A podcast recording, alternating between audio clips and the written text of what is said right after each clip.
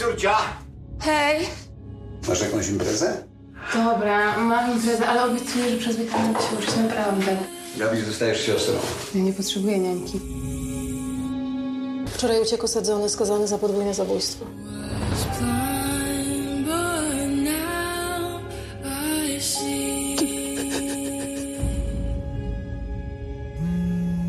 No, halo, mamo? Hania, słyszysz mnie? Sprawdzić, czy Gabrysia jest w domu. Córciu, znalazłaś Gabi? Haniu, mów do mnie, czy znalazłaś siostrę?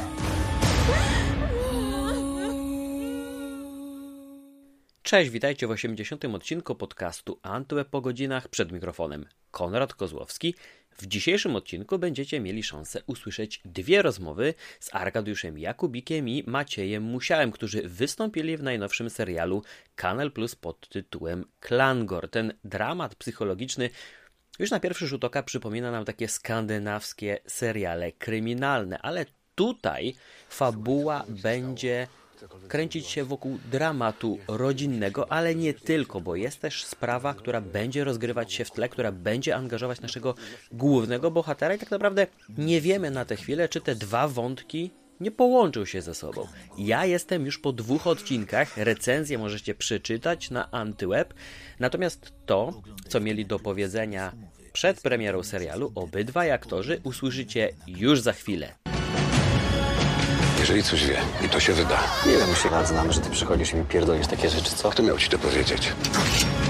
Myślałaś o tym, czy tylko siedziałaś na kanale? Cały czas o tym myślę! To nie moja wina.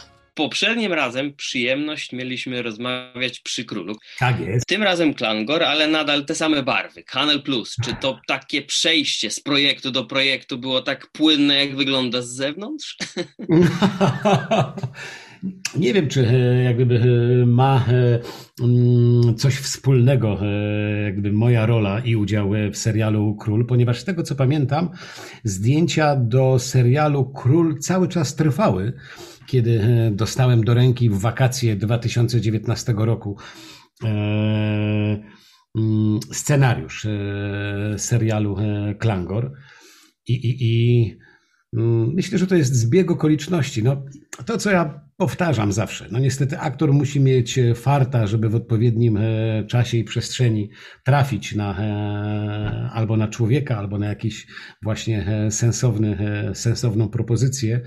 No i tak też się stało z serialem Klangor, ponieważ jak dostałem ten scenariusz, a miałem akurat właśnie chwilę zdjęć, chwilę przerwy w zdjęciach, mogłem się jakby skupić, no to opadła mi e, koparka. To, to po prostu e, byłem pod takim wrażeniem i nie waham się użyć e, tego sformułowania, że przeczytałem najlepszy scenariusz serialu fabularnego, jaki w życiu, po prostu.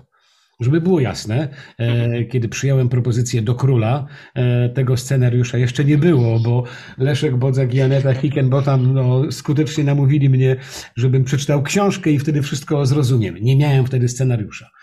Natomiast to, co napisał debiutant, Kacper Wysocki, to jest rzecz absolutnie nieprawdopodobna. I panie Konradzie, to jest coś, e, znaczy muszę powiedzieć o tym, bo ja trzymam kciuki e, za młodych twórców, za młodych scenarzystów. Brawa dla producenta i programu Series Lab, czyli prowadzenia e, oryginalnych polskich projektów od etapu pomysłu, short treatmentu, poprzez treatment, pierwsze, kolejne drafty, bo to jest w pełni oryginalny polski pomysł, a pierwsza taka produkcja kanału Plus, nieadaptowana, oryginalna. I, i, I tutaj wielki szacunek i dla producentów, i naprawdę brawa dla Kacpra Wysockiego, bo no, scenariusz jest zawsze to, co powtarzam, e, początkiem albo końcem rozmowy o ewentualnej współpracy, a jak mówi stare porzekadło amerykańskich producentów, jeżeli jest dobry scenariusz, jest szansa, żeby powstał e, dobry e, film czy serial. Jeżeli scenariusz jest słaby, takiej możliwości nie ma. Absolutnie. Mhm. Czy razem ze scenariuszem pojawiła się propozycja, nominacja do roli Rafała od razu?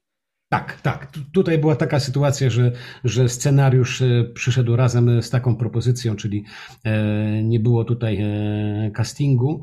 Natomiast wiedziałem wtedy, że bo to jest, że będzie spotkanie, na które bardzo długo czekałem z reżyserem Łukaszem Kośmickim.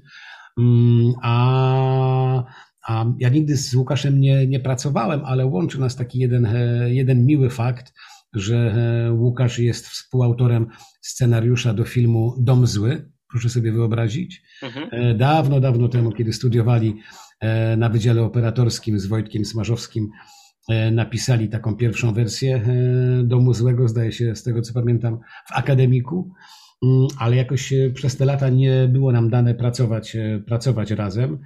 Bardzo ucieszyłem się, bo to też wiedziałem e, przed lekturą scenariusza już, że zdjęcia będzie robił Witek e, Płóciennik, a zdjęcia są absolutnie, e, moim zdaniem, a czy po lekturze, po obejrzeniu pierwszego odcinka są absolutnie zjawiskowe, takie no, trzy- no Witek Płóciennik, ja znam go od, od czasów, nie wiem, carte blanche, kiedy, kiedy podziwiałem e, młodego operatora, który po prostu pokazywał reżyserowi kolejne nakładki na e, obiektyw, bo to historia e, nauczyciela, który traci wzrok i te nakładki coraz bardziej zwężały, jak gdyby kadr. E, i, i, mm, Widziałem pełnego pasji operatora, którego zresztą zaprosiłem do współpracy przy moim filmie, który reżyserowałem, Prosta historia o morderstwie i tam go widziałem jak już konkretnie w pracy. Uwielbiam Witka Płóciennika i strasznie się cieszę, że, że w końcu e, jakby jest takim, no że jest no, że to jest jego czas, że robi e, mnóstwo świetnych filmów, jest nagradzany, jest chyba jednym z najbardziej wziętych dzisiaj operatorów e, w kraju. Mhm. Nawiążę do tego, co pan powiedział na temat najlepszego scenariusza, a gdy patrzymy z zewnątrz na całą historię i opis, e, a także na postać Rafała, to pomijając, jeżeli tak można to ująć, dramat, który się rozgrywa, to wydaje się, że jest to dość zwykła, typowa, stereotypowa wręcz nawet może opowieść. E, Więc jaki jest tak naprawdę Rafał? Bo Aha. obydwaj jesteśmy po seansie pierwszego odcinka, ale pan już zna całość. Więc e, bez może oczywiście zdradzania tego, jak, e, jak, jak, jak będzie wyglądał finał, mm, jaki ten Rafał jest? Czy, czy, czy ta zewnętrzna powłoka, którą my widzimy, jest, e, pokrywa się z tym, co jest wewnątrz, czy tak naprawdę na przestrzeni kolejnych odcinków okaże się, że mieliśmy do czynienia z zupełnie kimś innym? Więc tak. Myślę sobie, że to, co zobaczyliśmy w pierwszym odcinku, to kim jest e, Rafał Wejman, czyli empatycznym e, psychologiem więziennym, który stara się pomagać e, osadzonym. Nie zawsze mu się to udaje, ale jednak stara się. Pracuje na drugim etacie w domu, ponieważ żona pracuje w Niemczech, żeby gdzieś tam ten budżet domowy spiąć. Rafał e, ma drugi etat, czyli generalnie jest kurą domową. E, Siedzi w domu, znaczy w domu musi zajmować się wszystkimi obowiązkami, ponieważ dwie jego ukochane nastoletnie córeczki mają kompletnie w nosie obowiązki e, domowe. Czyli Rafał zajmuje się sprzątaniem, gotowaniem, wyprowadzaniem psów, praniem, musi oddzielać majtki od spodni swoich córek, ponieważ one mają oczywiście o wiele ważniejsze rzeczy do, do zrobienia. Myślę, że przy okazji Rafał jest, e, czuje się trochę samotny, no bo, bo, bo, no bo nie ma się do kogo przytulić, e, kładąc się spać i że gdzieś ta rozłąka z, z żoną Magdą, którą gra e, przecudownie e, Maja Ostaszewska, gdzieś tam bardzo, bardzo go boli i, i, i, mm, i wręcz, wręcz przychodzi mu na myśl, że gdzieś ta relacja e, znajduje się w jakimś takim martwym punkcie, że gdzieś tam ten ogień, który buchał w piecu, gdzieś e, po prostu zgasł i że to bardzo źle rokuje e, na, na przyszłość. Rafał jak gdyby w tej relacji czuje się bardzo e, nieszczęśliwy. Tylko, że chodzi o to, że podejmujemy w ten sposób mm, grę z widzem, który ma, e, chciałbym bardzo, żeby polubił e, mm, Rafała Wejmana, żeby gdzieś mu sekundował, szedł za nim. Tylko to lubienie, mm, ta sympatia do Wejmana, widza, zostanie w trakcie kolejnych odcinków, e, myślę, mm, będzie egzaminowana, zostana, zostanie poddana e, próbie, ponieważ to, co dla mnie, jako dla aktora, a może bardziej jako dla człowieka było najciekawsze w tej roli, to jest to, jak e, facet z jasnej strony mocy przychodzi na mocy stronę ciemną. To znaczy ja jako e, aktor, a może bardziej po prostu jako mm, Arek Jakubik, musiałem sobie postawić takie bardzo trudne e, jakby pytanie i na nie szczerze odpowiedzieć sam przed sobą. Bo ja jestem, chciałbym, jestem normalnym człowiekiem, nie wiem, przyzwoitym mam, mam nadzieję. E, I jak ja bym się zachował, gdyby coś złego stało się moim dzieciom? A mam dokładnie synów dwóch w takim samym wieku jak moje serialowe e, córeczki. Co, czy byłbym e, w stanie robić złe rzeczy? Czy byłbym w stanie robić bardzo złe rzeczy? Nie mogę oczywiście nic więcej powiedzieć, natomiast mm, jestem przekonany o tym, że widzowie w tych kolejnych odcinkach będą oglądali e, coraz to inne, e, zaskakujące oblicze e, Rafała, Rafała Wejmana, bo odpowiedź, jaką znalazłem w swojej głowie, do czego byłbym zdolny, no ta odpowiedź, odpowiedź no, brzmi przerażająco. Wiem, że mamy dosłownie szansę na ostatnie pytanie, więc Klamor spróbuję dopiąć to w ten sposób, gdyby pan postawił się w roli jednak widza i po seansie ostatniego odcinka popierałby pan działania Rafała Wejmana, czy je kwestionował?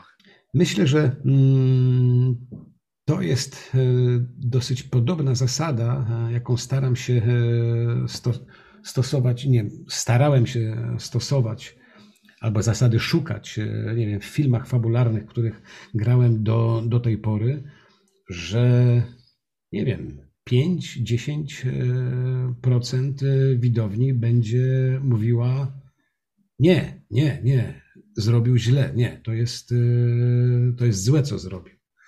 Ale ta cała reszta myślę, że przyzna Rafałowi rację. Mm, i chyba więcej nie mogę powiedzieć, panie, panie Konradzie. Mm, tyle, tyle tylko, że nie, to chyba tak. I tu jest chyba dobra, e, dobra, dobra kropka. Znaczy, myślę sobie tak jeszcze na, e, na, sam, na sam koniec, że e, tutaj, tak jak w przypadku każdego serialu, a ja tak miałem przy okazji lektury, że rece- znaczy, sprawdzenie, czy serial e, jest dobry, czy nie, jest e, mega proste. To jest e, to, że jak się włączy pierwszy odcinek, mm, a ja nienawidzę oglądać odcinków tydzień po tygodniu, tylko muszę mieć wszystkie, okay. wszystkie na, na raz. Jak się włączy pierwszy odcinek, to się kończy o siódmej rano, wiedząc, że idzie się do pracy na dziesiątą, przeklinając ten moment, kiedy mówi, dobra, dawaj następny, ała, i dawaj następny, bo muszę wiedzieć, jak się e, ta historia skończy. I taki, mm, i taki mam nadzieję, jest e, serial Klangor.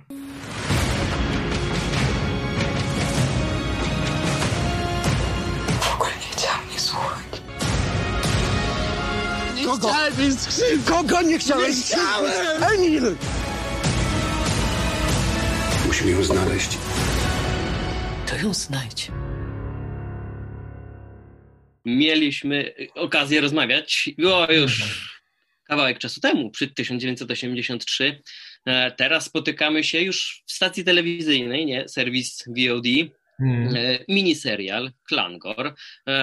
Jestem po pierwszym odcinku, twoja postać to wielka tajemnica i jestem ciekaw, jak z twojej perspektywy wygląda jej historia na samym początku fabuły, czy jej udział znacząco rośnie w następnych odcinkach i Nie, jaki moja postać, będzie finał. Moja, moja postać jest drugoplanowa. E, są inne ważniejsze postacie w tym serialu, natomiast w pewnych momentach jest zapalnikiem wydarzeń, które pchają akcję mhm. do, do, do, do przodu, ale jest absolutnie drugoplanowa.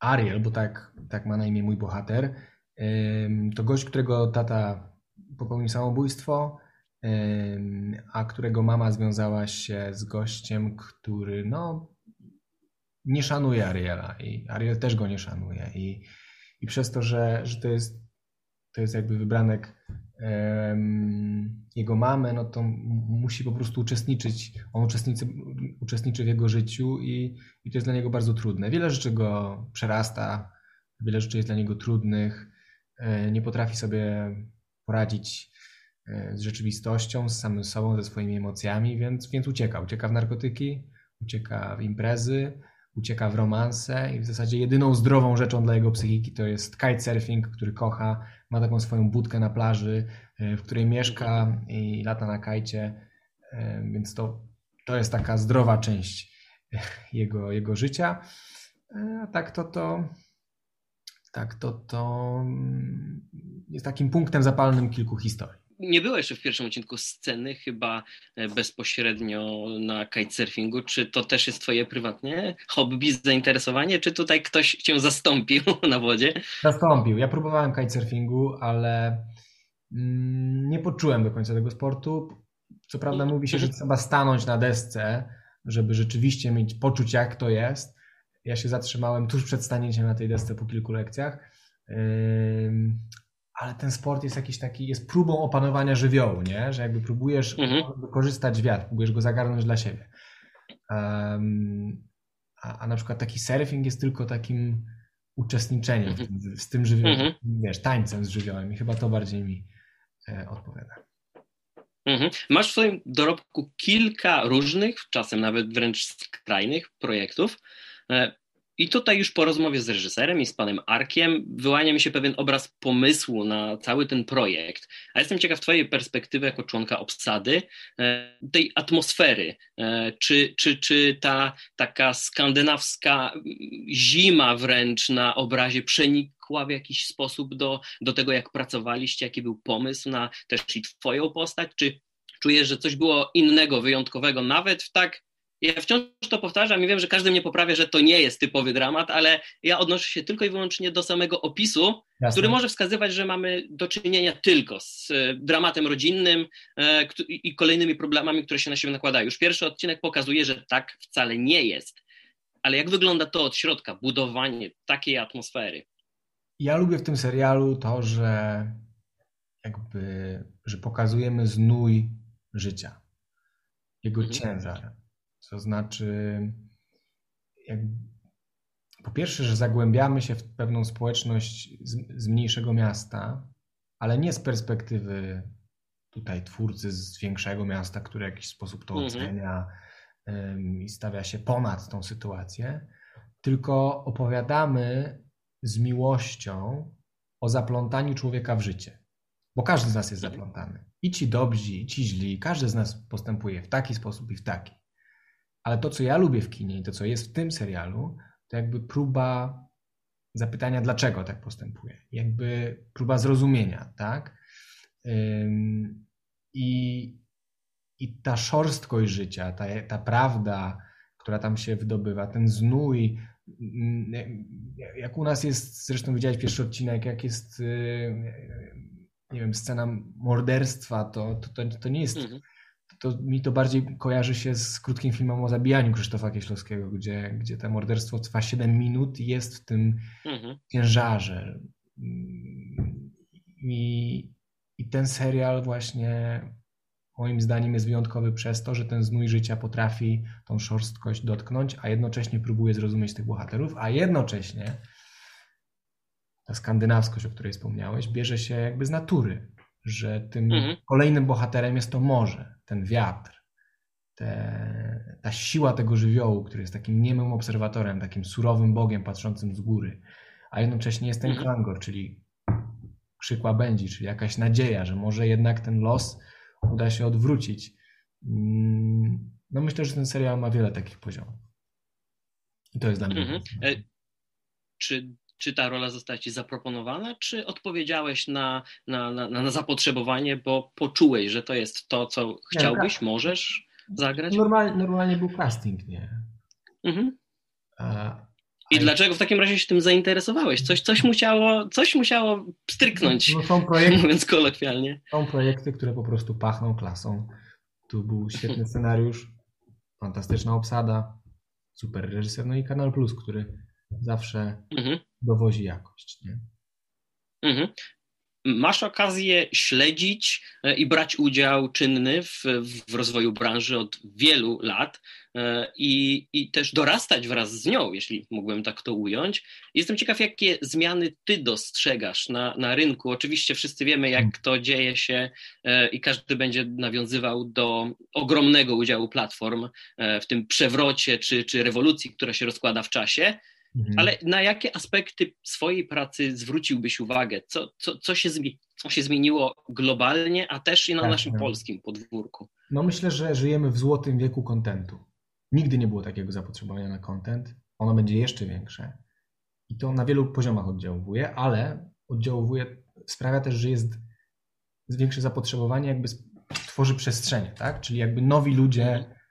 nowi ludzie mają szansę robić, tworzyć. I ta sztuka filmowa, serialowa, która zawsze pozostawała takim bardzo tajemnym, trudnym, niedostępnym arkanem, e, dzisiaj staje się odrobinę bardziej dostępna dla, dla aktorów, dla nie wiem, stand-uperów, dla, dla ludzi, którzy mhm. w ciekawy sposób patrzą na świat, tak? E, I więc, więc tych punktów widzenia robi się coraz więcej, bo jest więcej przestrzeni. Tak mi się wydaje. Jesteśmy odważniejsi. Ale mimo wszystko, jak tak się śledzi nie wiem, rynek filmowy na świecie, co się dzieje w kinie, to wciąż nie ma, nie ma tak wielu. Ten, jakby to zapotrzebowanie i ten ogrom, ogrom kontentu nie sprawia, że tego dobrego kontentu fantastycznego jest więcej. E, więc to, okay. to, jest, to jest ciekawe. Ciężko, no można by o tym bardzo długo rozmawiać na pewno, nie? Na każdym, mhm. na, każdej, Ale... płaszczyźnie, w aktorstwie, w, nie w produkcji, w scenariopisarstwie, dużo, dużo, dużo, dużo tu jest zmian ten natłok, o którym wspomniałeś, ta, ta, ta złota era e, dla twórców, czy, czy nie dostrzegasz też pewnego przesytu, że ci widzowie już mają troszeczkę dosyć i, i to też wpływa na Twoją pracę w dobieraniu projektów, że chcesz się pokazać w czymś innym niż do tej pory, chcesz zaprezentować im coś innego, e, wziąć udział w czymś oderwanym od tym, co, co, co, co tworzyłeś do tej pory? Czy to nie rzutuje w jakiś sposób ta opinia widowni? Tak, na pewno jest przesyt. Wszyscy to odczuwamy, prawda? Jako widzowie jesteśmy trochę rozleniwieni, e, ale no to powoduje, że musisz podejmować świadome wybory i nie dać się złapać w algorytm, który często, przynajmniej ze mną, nie działa, e, tego co mi podsuwają różne platformy streamingowe i szukać, kombinować, zastanawiać się, patrzeć z innej perspektywy, zmieniać tą perspektywę. Ale narzędzi jest bardzo wiele. Jeżeli chodzi o to, jak to wpływa na moją pracę aktorską. No. Um... Po prostu jestem ciekaw, czy y, gdy docierają do ciebie informacje no. od znajomych, bliższych lub dalszych, że teraz na topie na przykład właśnie będą thrillery w stylu skandynawskim, nie, to czy to rzutuje nie, na dobór? Nie, w ogóle. Znaczy ja wiem, co ja lubię w kinie, ja osobiście, Maciek, czego szukam w ogóle, nie? Jakby szukam mhm. czułości, szukam czułych twórców, nie lubię kina publicystycznego, nie lubię kina z jakimiś tezami, wolę jakby mm, coś, co się przeżywa. Jakim ideałem jest dla mnie kino Krzysztofa właśnie Kieślowskiego, e, którego jest bardzo mało, ale moim zdaniem dzisiaj to jest punk i to jest kontrkultura. E, jest kilku takich hmm. twórców i tego szukam. Gdybym miał możliwość wybrania, z kim pracuję, to pewnie e, to byliby właśnie tacy reżyserzy. Mhm. Jako ostatnie pytanie zarezerwowałem sobie powrót e, do tego, o czym wspomniałem na początku, czyli oczywiście projekt Netflixa. Powiedziałeś o Złotej Jerze dla twórców. Miałeś swój udział w powstaniu tego serialu. W roli producenta wykonawczego występowałeś. Wspominałeś o tym, jak miałeś też wpływ na, na, na pracę Josha, to, to, to zainspirowanie go. Krążyły plotki krążyły informacje, że wrócimy do tej historii. Ona prosi się o dopowiedzenie e, do końca. To w takim razie na czym stoimy? Muszę o to zapytać. Jasne. No, na dzień dzisiejszy nie planuje się, nie planujemy powrotu, ale rzeczywiście ta myśl unosi się w, mhm. w rozmowach i, i, i, być może kiedyś to, kiedyś to rzeczywiście nastąpi.